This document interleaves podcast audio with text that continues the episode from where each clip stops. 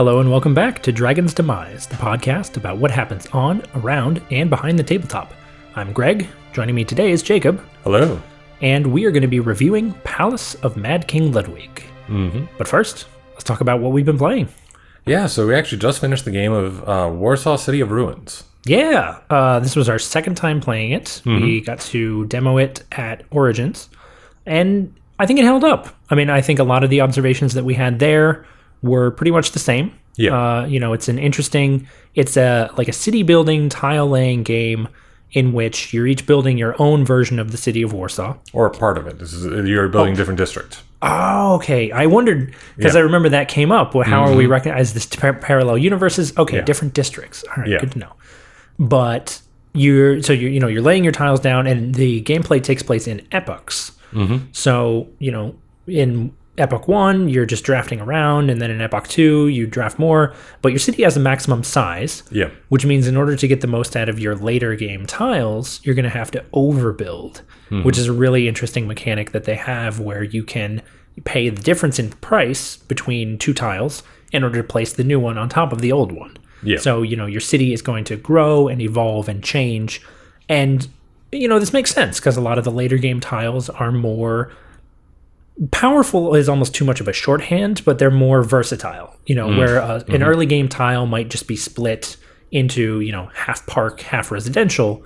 You know, a late game tile might have you know one out of four of its slots be park, one residential, one industrial, and one uh, commercial. You know, so just much more versatile, better able to to pick up on some of the adjacency bonuses that uh, that the game runs on. Really. Exactly, exactly. And and I really like the uh, the fact that it's that you get the discounts Yeah. for for building over. Yeah, and very like, important. It, is really important, big part of the game. And I think we also noticed that the same thing that we did um, while we were playing last time, which is that well, money makes the world go round. Oh, yeah. And you pretty much won just because you had more money than I did Yeah, at the end of the game. literally. I, I was behind you in points, and then at the end of the game, you get one point per five coins, and I had you know triple, quadruple your coins, uh, and just shot ahead. So, yeah, I think you know getting an early game economy to start with because you have to pay money to build tiles, Mm-hmm. you have to pay money in order to activate some of the the active abilities on buildings later in the game. It just it pays dividends in ways that I think might be a little overbalanced. I don't know. I think I think it depends. Like you just have to know that that's the kind of thing that you have to go for because like both of the games that I've played, I've gone for points right straight from the beginning. But it's just like I I was like chugging on fumes just like by the end of the game where you know you were placing all four of your tiles where I was just like, well, I need to sell two of them in order to have enough money to place one of them, Yeah, it's uh, or it's like nowhere to overbuild and that kind of stuff. exactly. Yeah, that's definitely one of the you know an aspect of the game that I think bears uh, you know further exploration. Yeah, for sure. I, I think it's it's fun all in all. Uh, it's it's a very interesting game. So. Yeah, and you know it's quick. Plays two to 4 Mm-hmm. Uh, you know this two player game. I think we finished in probably what forty minutes. Something like that. It was pretty quick. Yeah, very quick. So you know easy to to pick up and play. Cool new game. Maybe check it out. And uh, we'll probably be playing that some at uh, Washington Yes, because it is from North Star Games. Uh, you know, and they're always there. So there they are, and we will be there, and you should too. yeah, come Hint, uh, come hit us up. we'll uh, we'll play some Warsaw together. Exactly. Other than that, I actually got to play Alter Arms, uh, and this is a prototype RPG. Uh, it's uh, designed by someone in the local DC community, Duffy. Oh, neat. and I got to play that at the Break My Game event that happened at Labyrinth recently, and it's interesting. It's it's an RPG uh, type game, but it's all based on you know the ridiculous transformations of like the the like Power Rangers type thing, and like you go from uh, the way that he explains is the first three forms that you have are like uh, human-ish forms that you're transforming into different things there. But then you get to the the fourth form, whereas like that's your first mecha form, and then you have your fifth form, which is your ultimate mecha form kind of thing. All right, this sounds pretty fabulously uh, over the top. Yeah, pretty much. And it's it's very much a narrative driven game. Uh, you have all these different quirks and things like that that you can like use. I think they're called gimmicks in this game. and right. like I I played a werebeaver. Yeah. Okay. Yeah. So right. My first form was the, so I would go from human, uh, and the interesting part here is that like when you are in your first form, you can use any of the gimmicks of the forms that you have, but they're like you know minor kind of thing. So Sure. my gimmick for my werebeaver form was sharp teeth. So one of the things that happened during the game was when I was still in my first form as as just a human, mm-hmm. I bit a tree down to make it fall down across a road. All right.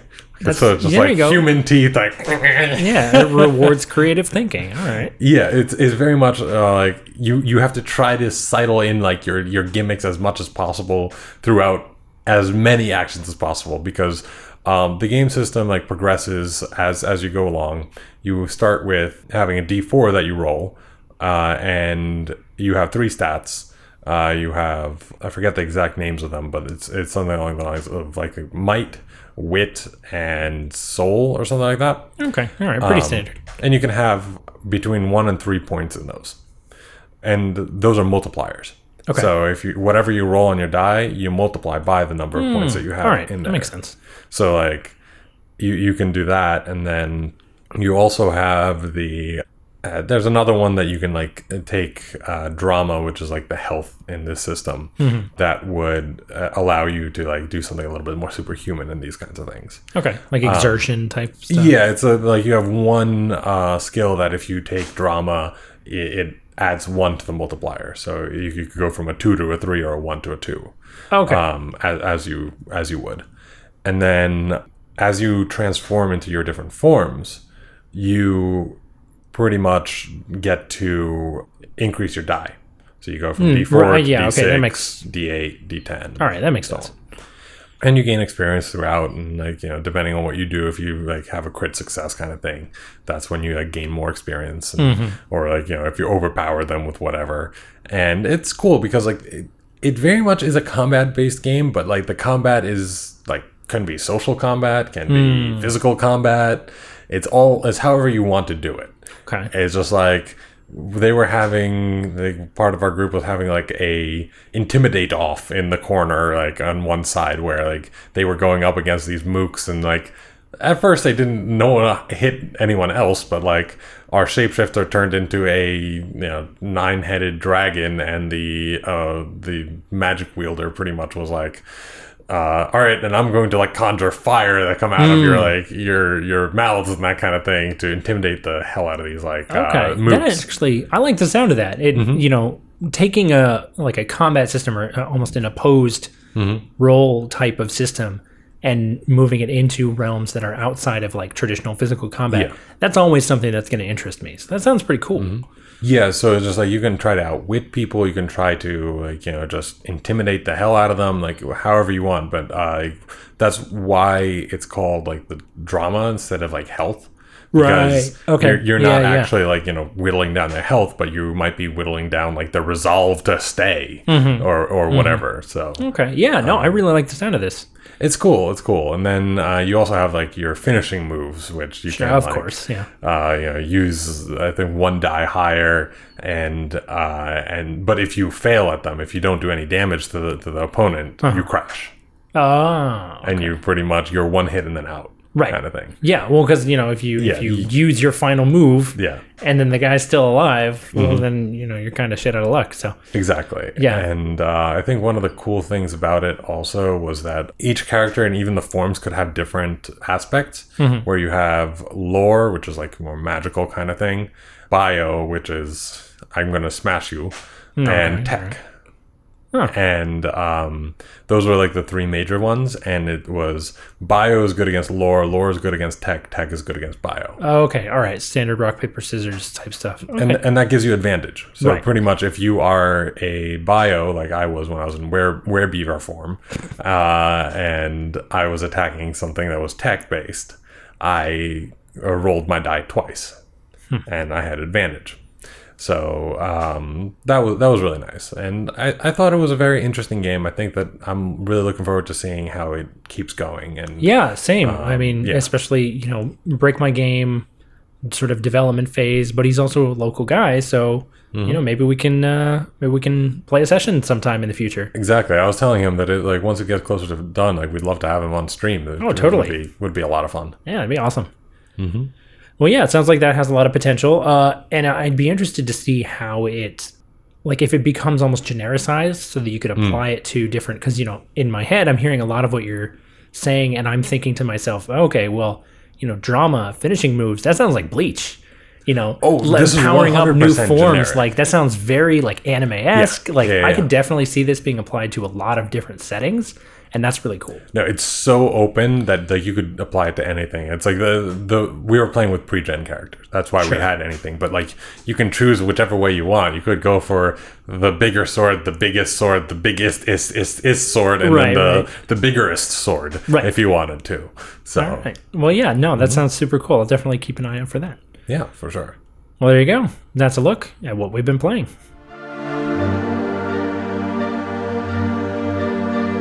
Hello, hello, architects. Oh, looks like the uh, the construction is going well. It is I, King Ludwig II of Bavaria, also known as the Mad King, because you know you are all madly in love with me. And so, of course, oh, I like those rooms. Now, remember, architects, only the one who has the best rooms is going to get paid. You do take payment in swans, right? Ah, of course you do. Well, auf Wiedersehen, everybody. What the fuck was that? A really, really bad accent. Well, there you go. Uh, Palace of Mad King Ludwig doesn't get any more uh, Bavarian than that. We, Except for very much so. Oh, yeah, we, you know, we do the best we can here on Dragon's Demise. But yeah, Palace of Mad King Ludwig, sort of a not even a spiritual successor, just another game in the Mad King Ludwig franchise. Yeah. You are a number of architects, two to four architects, except instead of each being commissioned to design a single castle, you have all been commissioned to work together on a single luxurious palace. Mm-hmm. So you are going to be taking different rooms, putting them into the palace, and slowly enclosing all of that with a moat. And at the end of the game, whoever has made not necessarily the most, but the best contributions to the palace is going to win. Yeah, I mean, like slowly enclosed. I think the the in, in the way that the game works, like the moat is filling up as the rooms are getting built. Like Yeah, the there's castle. definitely a little bit of like an adventure game trap type of feel. You know, Yeah. Indiana Jones is going to come swoop and save you at the end. So yeah. yeah, Like, definitely, close it off, close it off before the boat gets here. definitely a lot of that. But yeah, so the game is very fundamentally a tiling game. Yes. Unlike Castles of Mad King Ludwig, Palace has only square tiles. Yes, and they're all the same size. Yes. So you don't have any of that wonky, uh, crazy big tiles, small tiles, round tiles, square tiles, other things like that. But you start off with the foyer. You have like the main foyer. That's where you have like all the um, administrative parts of the game, and you know all the uh, uh, kinds of. If you were thinking of this in universe, it would be like that's where all the bricks and stuff and all that is is being laid out. Uh, and that's on the other side of a moat where you have all of the swans. Uh, now, for the actual game, like on there, that's where you have the stacks of tiles for the rooms. That's where you have the the favors that you're trying to compete for, as well as uh, the hallways, the um, staircases, and other such things. Uh, they're all collected on this on this board. And then uh, you start with three hallway segments that continue out into the undeveloped land which you are building off of. Exactly. That's just sort of a jump start for your castle. And then it's time to play the game. So gameplay unfolds in turns, unlike in rounds in Castle. Mm-hmm. And each player on their turn gets to do one action. So the first of those actions is to place a room. You have six rooms available to purchase from. The first two cost zero, the second two cost one swan, and the final two cost two swans. So you have sort of limited access, or you know, depending on what you can pay for. But you take a room and you place it in the castle. And each room that is placed has to have an unbroken line of doorways leading back to the entrance Yeah. to the castle, which you know makes sense. It's uh, a ridiculous palace, but not one with rooms that don't connect to anything. So you place your room, and each room has a number of features. Number one is its type. So, just like with castles, each room has a different type. These can be activity rooms, sleeping rooms, uh, kitchens, things like that. And each of these will have different bonuses associated with them when you complete them, as well as being tracked separately on what's called your blueprints board, which is sort of your player board where you track how many and of what tiles you've placed. Yeah, exactly. And when you take one of these rooms, uh, you then place it on the board, and you know they fit door to door. Now, uh, you can't connect it somewhere where you know you're connecting it to nothing or like blocking off uh, your only entrance to the rest of the castle. But the other thing that you have in palaces, you don't have in castles, is that the doors are color coded with swans. And if you are able to match the colors, you get that color swan. So if you have a yellow door connected to another yellow door, you get a yellow swan. And if that other room has been claimed by another player, they also get that yellow swan. Yep. So you have a few considerations there. Now, once you place it, you go ahead and take one of your little cardboard tokens, which are your symbols, and you place that on top to claim it. And first, you, you keep it white side up until it's complete, and then you flip it over. Right. So that's one of the other things that can happen when you place a room is completion. So every room has a different number of doors. So living rooms have four, utility rooms have one, so on and so forth. Yep. And once a room has been placed, the only way to complete that room, flipping over your claim token and acquiring a bonus, is for every single one of those doors to be matched with another door. So if it's filled in against a wall, if it's surrounded by a moat, that room can never be completed, which is important because completing rooms is how you score bonuses. So player A places a room. They claim that room, which also happened to close off the last entrance from a room owned by player B. Player B now gains the completion bonus for that room, and completion bonuses generally fall into two different categories.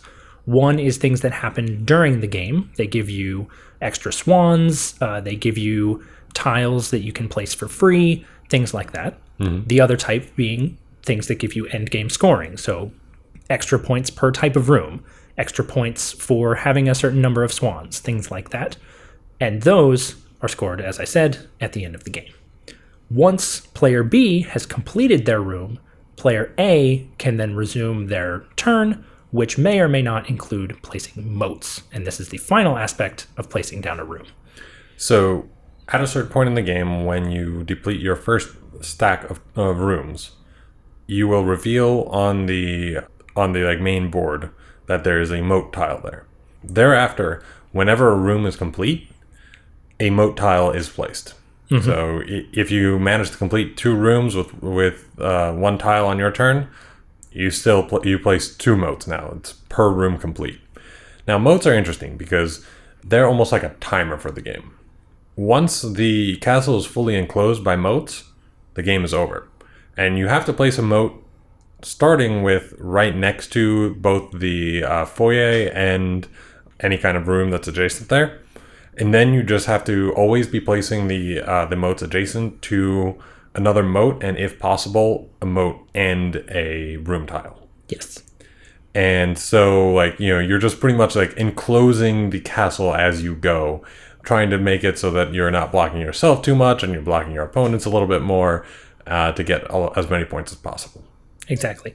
So that's everything that could be involved in placing a room selecting, paying for it, placing it on the board, gaining swans if you match the doorway, claiming the room by playing down one of your cardboard tokens, providing completion bonuses to any player who completed a room, and placing moat tiles yourself if you were the one to complete a room. Yep. But besides that, there's a couple of other actions that you can take. So you can place hallways and stairs, which is very similar to placing rooms. You just take a hallway off the top of the stack or a staircase off the top of the stack, put it into the palace, and then take any actions necessary if, for example, you completed someone else's room or if someone else completed a room, so on and so forth. The other special thing about hallways and staircases is that when you place them, you're given the opportunity to discard one tile from the available center spaces.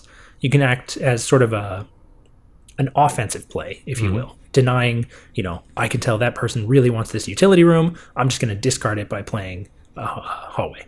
Yeah. Of course, this does cost swans depending on uh, how much that room actually costs. You still have to pay the, the, the cost before you're able to discard it. Exactly. There's one more action that, that can be done with the room tiles, and that is to take them and to place them in the correct slots on your blueprints board.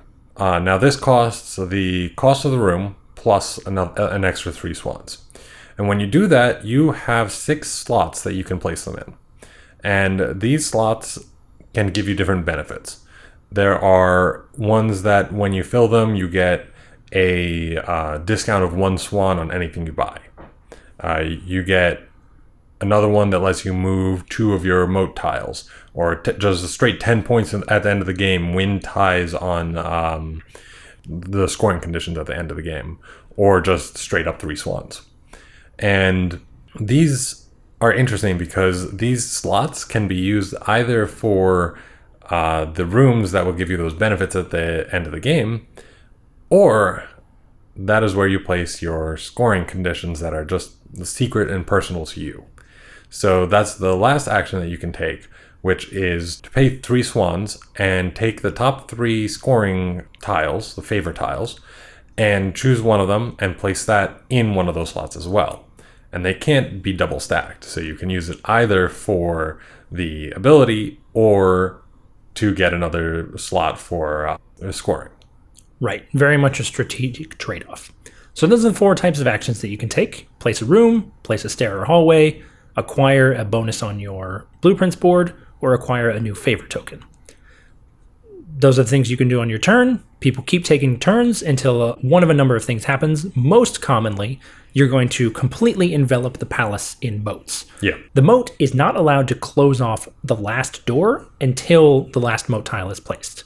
So there must always be an avenue for the palace to continue growing, but eventually the moat will just grow so large, so quickly, that there's nowhere else for you to go. It closes everything off, and then the game is over. The game can also end if you run out of room tiles, but that's much rarer and takes a lot longer. Yeah, for sure. And then you're ready for scoring. Yeah, so for scoring, uh, there are a few things that uh, that you score. You start with, as we mentioned before, the blueprints board, and on your blueprints board, you have uh, certain things that uh, that give you points. If you unlock the ten point slot, you get ten points for that. As you play the game, you are also keeping track of how many of each type of room you have, and this is important for endgame scoring because this game really rewards a variety of rooms. Because if you have one of each room, you immediately get an extra ten points. Then, if you have two of each room, you actually get 10 points plus an extra 20. So you get a full 30 points uh, just additionally. And if you keep going, if you're able to somehow manage to get three of each room, Very hard to do. You will get a full 60 points just for that. But also, it does reward going for, you know, one type of room because if you are able to get five of a type of room, you get 10 points for that. And so there are these other bonuses. They are all based on tracking like the types of rooms that you've built in the castle. Exactly. Next, you go to your swan sets. So you have your swans that you have remaining that you haven't used to uh, pay for anything, and now they have different colors. So you again have the um, five colors of swans, and based on how many sets you have, you know the five swan sets give you ten points. Four swan sets give you seven points, and these have to be like of different colors, and it goes down from there and you count all those up, add them, add them together, get all those points. And finally, you go to where a large part of the points that you're going to score come from, which is favorite tiles, and both public and private. So first, you look at all the public tiles and determine who is, was able to get them because they're like mo- the most kitchens, the fewest yellow swans, the you know most uh, living rooms or whatever and you determine those, you give the points for those. And then you look at whether or not you were able to complete the objectives that you had on your favorite tiles that you had on your blueprints board. And do you, did you get it? Did you not? You add the points, and there you go. Right. And you're the only one who's allowed to score those because they only appear on your blueprints board. And finally, the last thing is just looking at any of the other scoring uh, things that are on the rooms that you have. So, for example, stairs. you get three points per basement room that is connected to that stair. So, you know, if you have a very large basement connected to your stairs, that's really, really good because you get a lot of points. Uh, you also have utility rooms, which give you three points per a certain parameter. It could be a type of swan, it could be a type of room. It all depends on what utility rooms you were able to pick up. And for the most part, that is scoring. You Yeah. add all the t- together. There's a nice little notepad that lets you write it all down, add it up, and see who wins. Yeah, so that's how gameplay works in Palace of Mad King Ludwig. I think this game does a lot of things really right. You know, it's a Yeah. it's fundamentally mechanically a divergence from Castles, you know, Mm-hmm. its its predecessor. But I think it does very good job of capturing the spirit of that game. You know, you're you're placing tiles, you're looking for synergies and bonuses and you're kind of trying to maximize your own not your own castle in this case, but your own set of rooms that you've claimed and swans that you own and things like that, while also still being very, you know, very colorful, rewarding a lot of spatial, you know, spatial synergy and, and things like that. So I think it does an excellent job of capturing the spirit of the original while making the concessions that a game would need to make in order to be, you know, this sort of multiplayer, you know, too many cooks in the kitchen almost type of situation. So I think they do a great job with that. Yeah, I agree. I, I like it a lot. I think that is really interesting the like swan door mechanic because that encourages you to actually work together sort of with other players because otherwise people would just like have their own little section of castle that like they're trying to not get filled in by the moat before while like other players are doing other things. Whereas here it's just like oh yeah i really really want a yellow swan. So even though this is greg's broom i'm going to play this on that to get that yellow swan because it helps me more than i think it'll help him or whatever.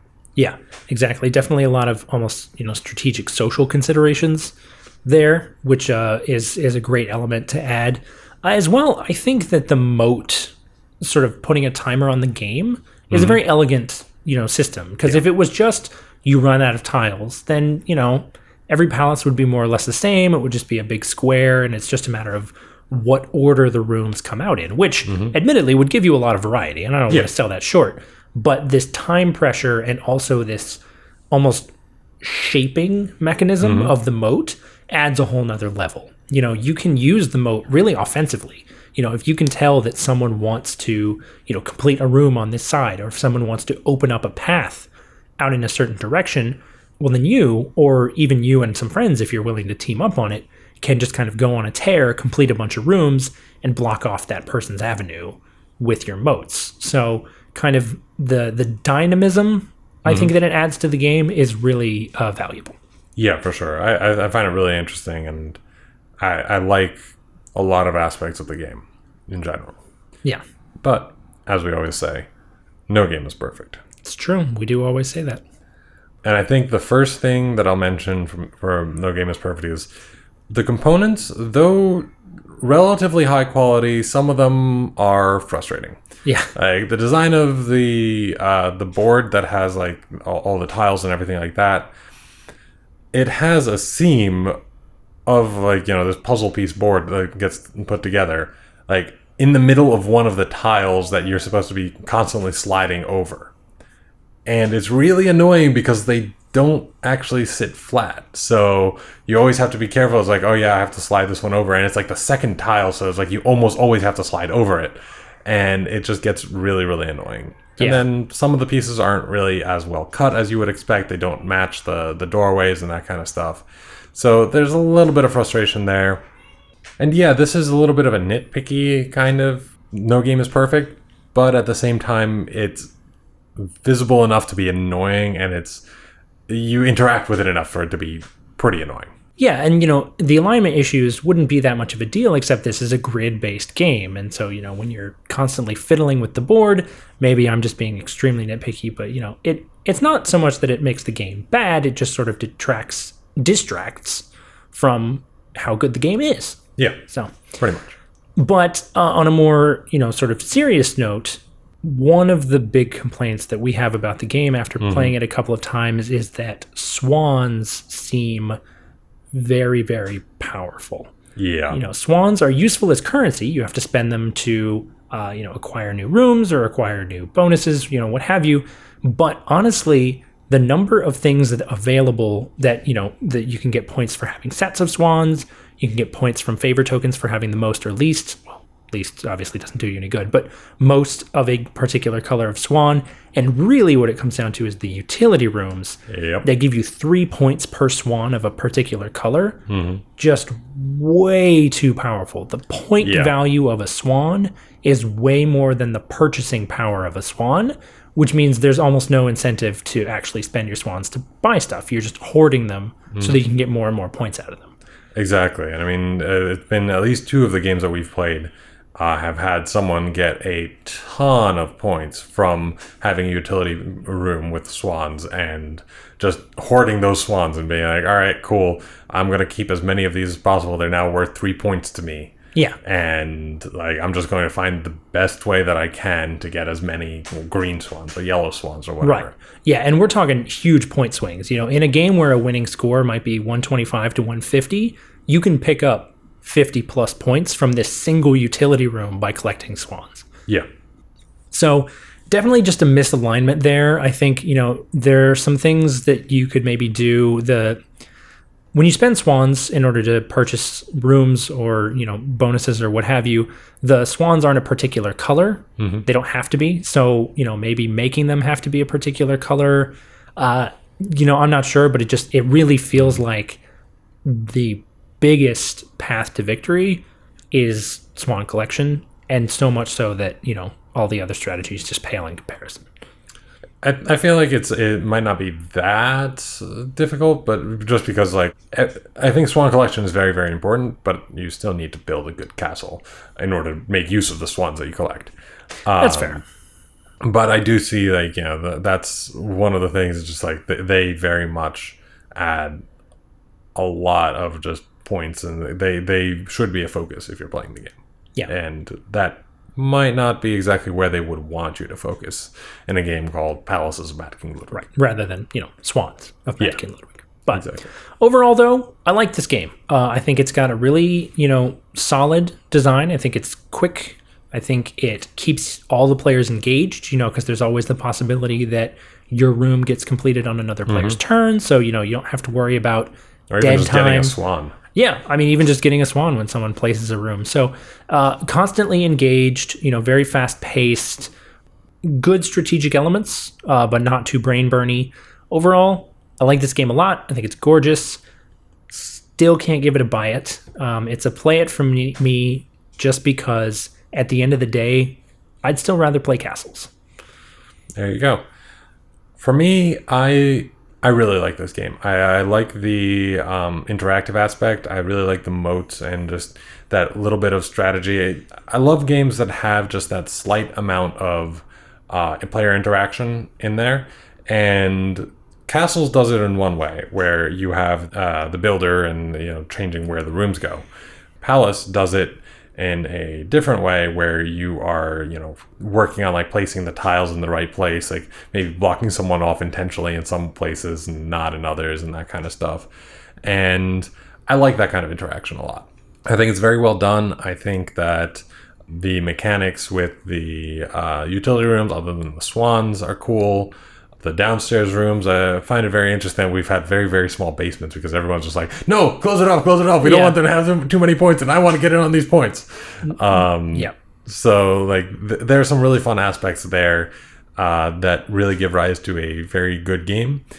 And I'm not sure which one I like more Palace of Mad King Ludwig or Castles of Mad King Ludwig. I like them both a lot, and that's why I'm going to echo my review there, which is buy it.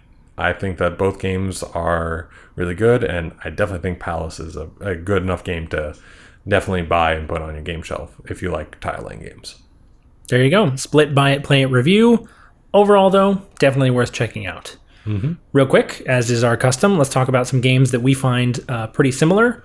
First of all, I think we're going to avoid the obvious Yep. uh, and instead, I'm going to say lanterns. Uh, there's a lot of similarity here from the you know sort of square tile laying that have adjacency bonuses if you can match the colors to even some elements of set collection.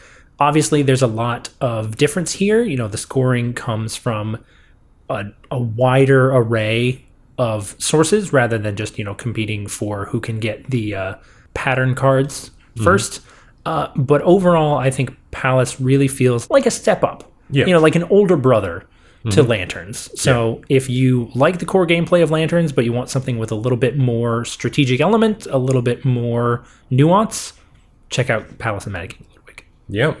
And then the other one is uh, one of my favorites, Carcassonne.